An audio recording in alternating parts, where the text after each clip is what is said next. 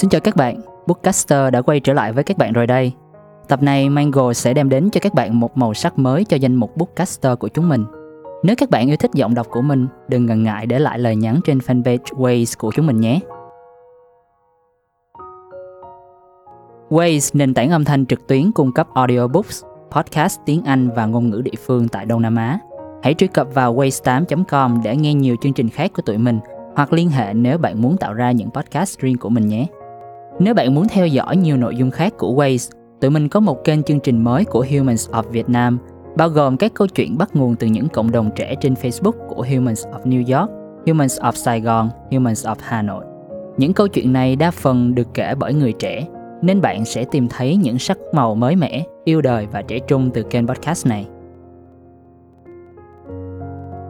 Bây giờ hãy cùng nghe quyển sách hôm nay của chúng mình nhé. Đôi nét về cuốn sách Nghịch lý của sự lựa chọn.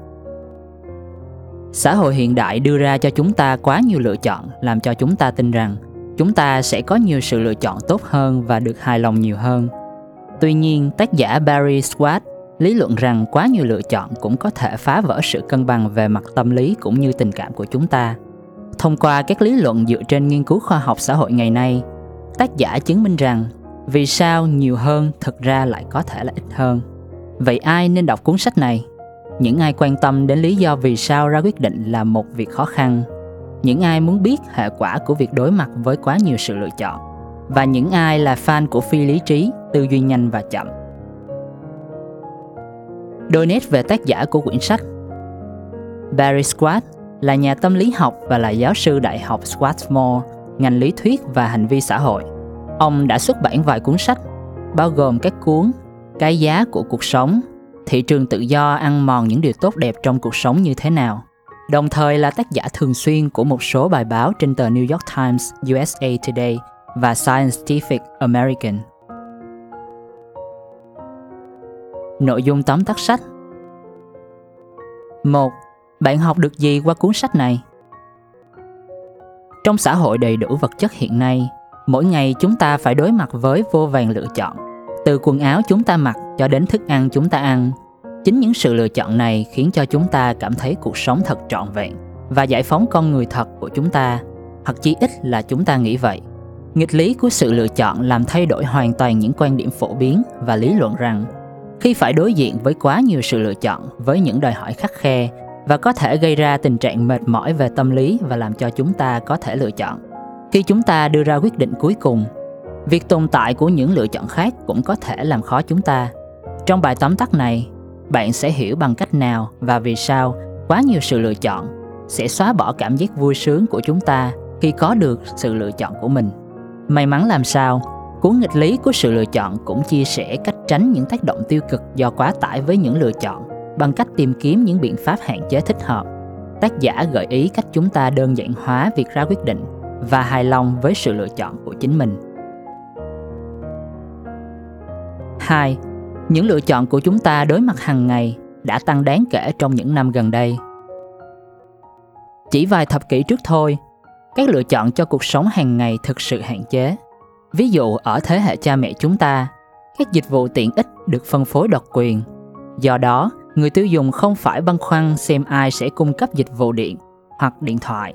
Và khi phải đưa ra lựa chọn liên quan đến giáo dục, các trường đại học thường yêu cầu sinh viên hoàn thành 2 năm giáo dục đại cương với một số lựa chọn vô cùng hạn chế và các khóa học.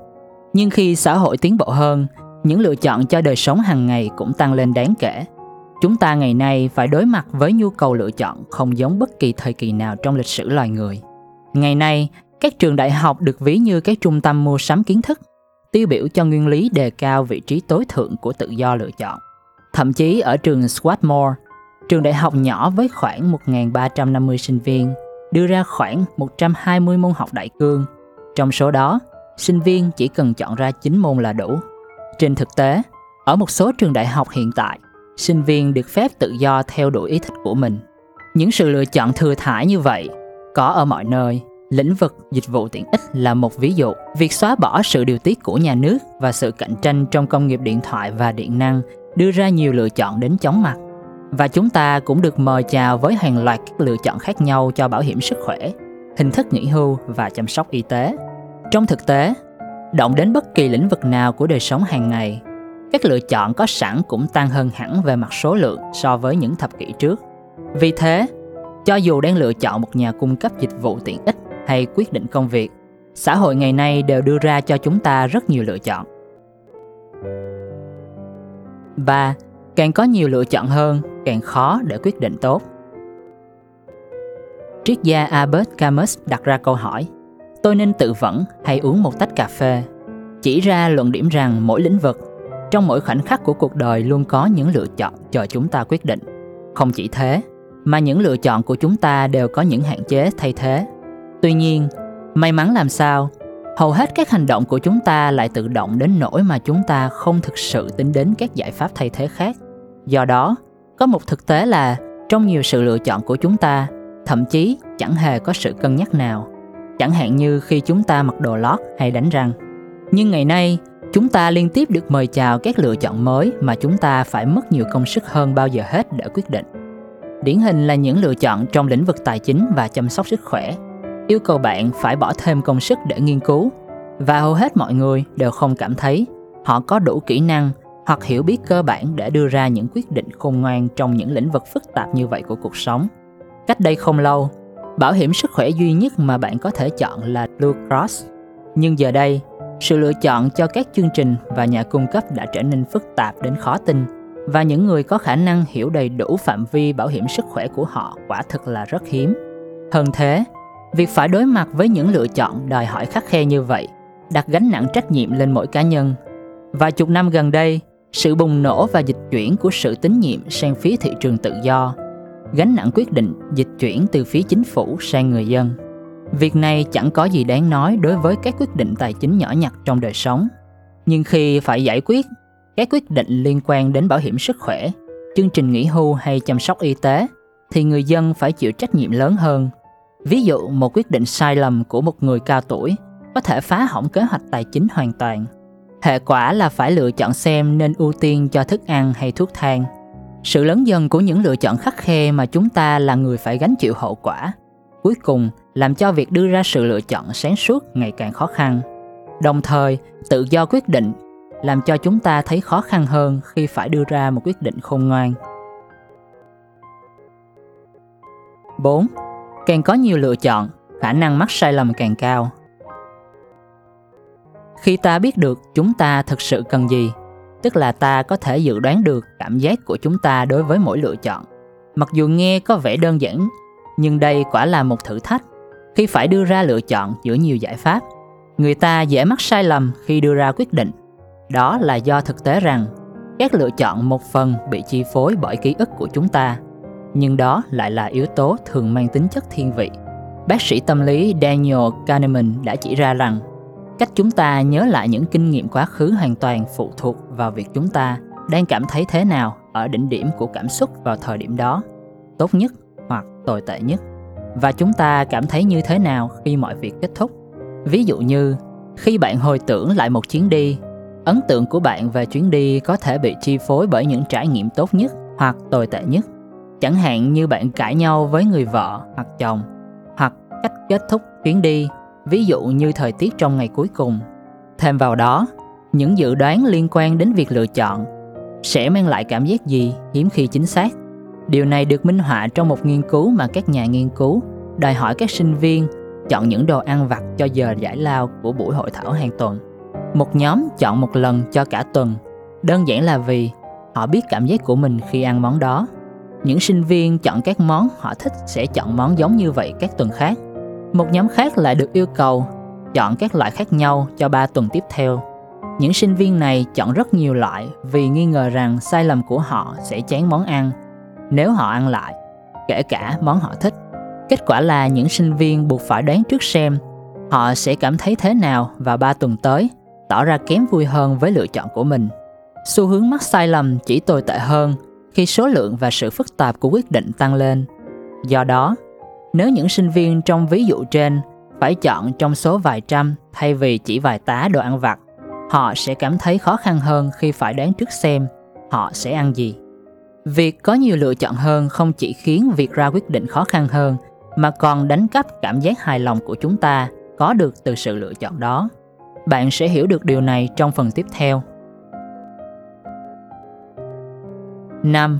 Càng nhiều lựa chọn, chúng ta càng kém hài lòng với quyết định của mình. Giả dụ như bạn đang lựa chọn một kỳ nghỉ đi du lịch ở Bắc California thì sao? Hay là bạn nên ở tại một căn nhà bên bờ biển cả tuần ở mũi cót? Cho dù bạn chọn gì đi nữa, quyết định đó sẽ bỏ qua những cơ hội mà các lựa chọn khác mang lại. Cái này được gọi là chi phí cơ hội và là một phần thiết yếu khi cân nhắc ra quyết định. Ví dụ như, chi phí cơ hội cho một kỳ nghỉ ở mũi cót là khả năng đến một nhà hàng lớn ở California. Thật không may là những chi phí cơ hội này làm giảm mức độ hài lòng cho những lựa chọn mà cuối cùng ta quyết định. Điều này được chứng minh rằng một nghiên cứu trong đó nhiều người được hỏi xem họ trả bao nhiêu tiền để đặt các tạp chí nổi tiếng. Một vài người tham gia được cho xem nhiều tạp chí khác nhau, trong khi những người khác xem những tạp chí tương tự nhau. Trong hầu hết các trường hợp, người được hỏi đánh giá thấp giá trị của tạp chí khi họ nhìn thấy bên cạnh những loại khác. Do đó, khi chúng ta cần ra quyết định liên quan đến chi phí cơ hội, chúng ta cảm thấy kém hài lòng với lựa chọn của mình nhiều hơn nếu chúng ta chưa biết đến những giải pháp khác. Và khi có nhiều giải pháp hơn, chúng ta càng có nhiều trải nghiệm hơn với các chi phí cơ hội. Chúng ta càng kém vui hơn với lựa chọn cuối cùng. Hãy xem nghiên cứu này. Có hai nhóm cùng ăn rất nhiều loại mứt trên mỗi bàn. Một nhóm chỉ có thể lấy mẫu 6 loại mứt khác nhau, nhóm kia được lấy 24 loại. Nhóm được lấy mẫu nhiều hơn tỏ ra ít có khả năng sẽ mua hơn là nhóm chỉ được giới thiệu 6 mẫu. Tại sao vậy? Khi mà người trong thí nghiệm thu hẹp những lựa chọn xuống những loại mức cụ thể, nét hấp dẫn và phong phú của tất cả các loại mức không được chọn sẽ thúc đẩy và làm loại mức được chọn dường như kém đặc biệt hơn. Do đó, chi phí lựa chọn càng cao thì loại mức được chọn càng trở nên kém hấp dẫn so với mong đợi. Như vậy, càng có nhiều loại mức thì loại được chọn càng có vẻ kém hấp dẫn hơn. Như ví dụ này cho thấy, số lựa chọn nhiều hơn sẽ làm giảm cả năng lực quyết định và mức độ hài lòng từ lựa chọn của chúng ta. 6. Lựa chọn bằng thói quen hiếm khi làm chúng ta hài lòng như chúng ta mong đợi. Lần cuối cùng bạn mua một thứ gì thật đẹp là khi nào? Thử tưởng tượng đó là một chiếc kính lúp điện tử mà bạn đã mất nhiều thời gian mới quyết định mua.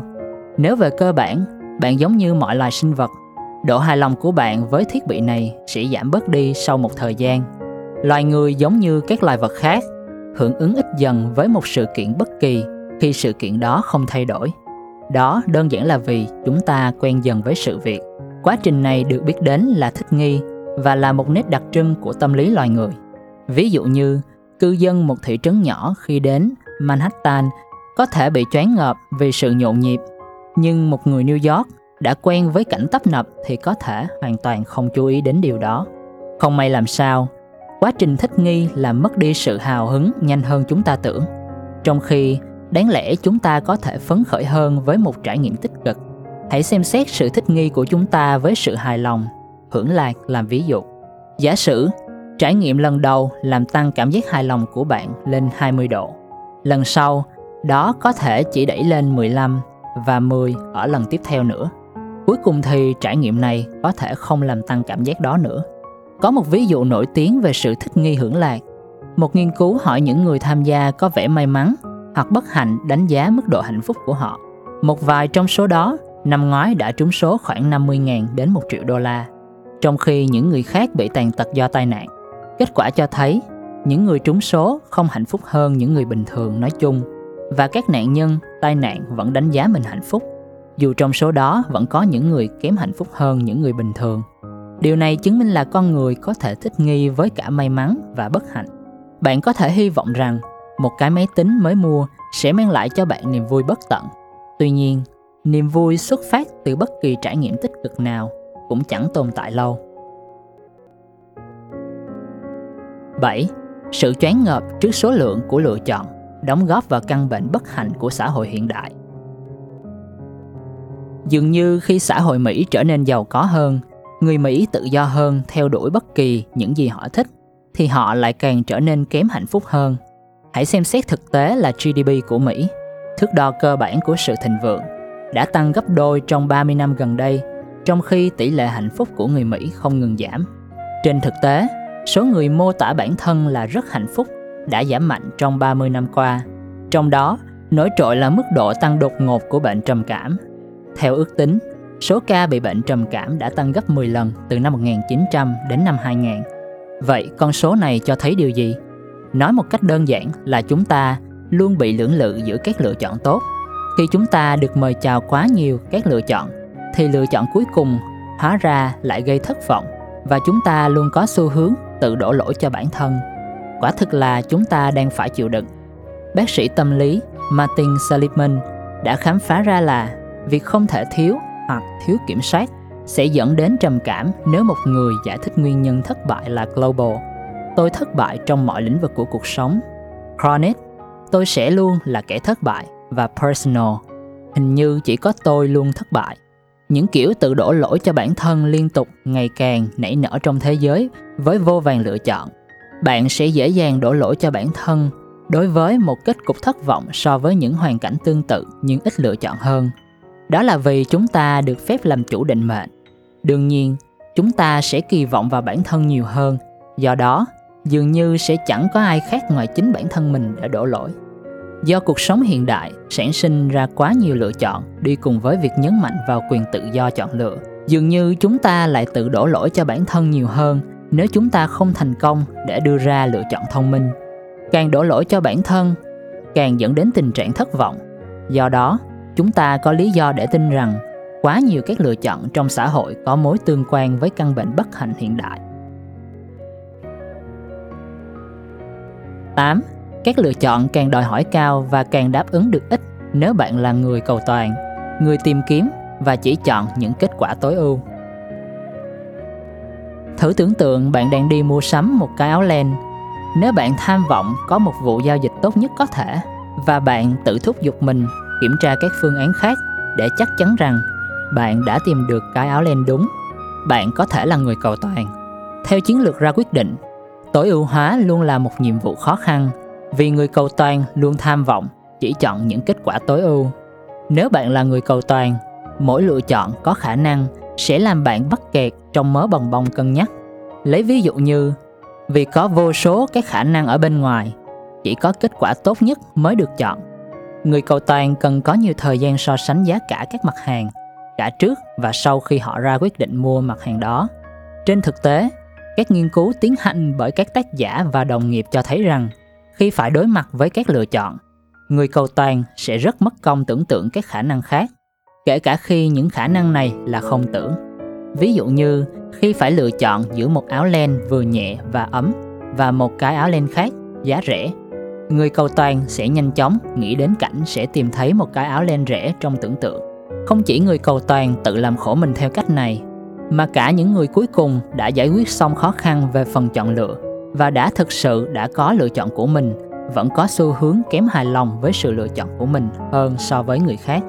Vì lý do này, những người cầu toàn đặc biệt nhạy cảm với nỗi hối hận của người mua.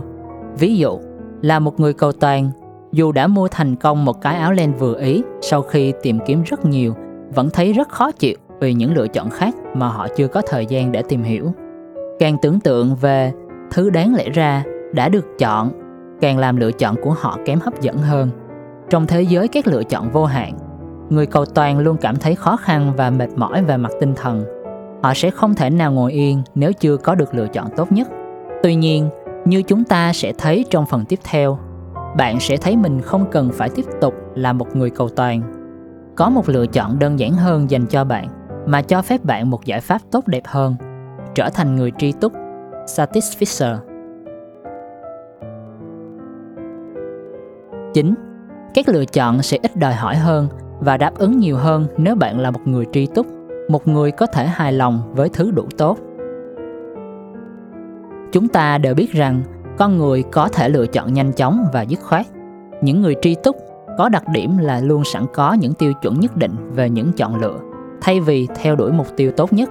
Tri túc là chiến lược quyết định đơn giản, tức là tìm kiếm cho đến khi gặp được lựa chọn nào đáp ứng tiêu chuẩn của họ và dừng lại tại điểm đó thế giới của người tri túc được chia thành hai kiểu một là những lựa chọn đáp ứng được tiêu chuẩn của họ và một là những loại không đáp ứng được vì vậy khi lựa chọn Họ chỉ cần khảo sát những lựa chọn trong kiểu đầu tiên. Người tri túc tìm kiếm mua một cái áo len mới sẽ hài lòng với cái áo đầu tiên cô ấy thấy đáp ứng được các yêu cầu về kích cỡ, chất lượng và giá cả.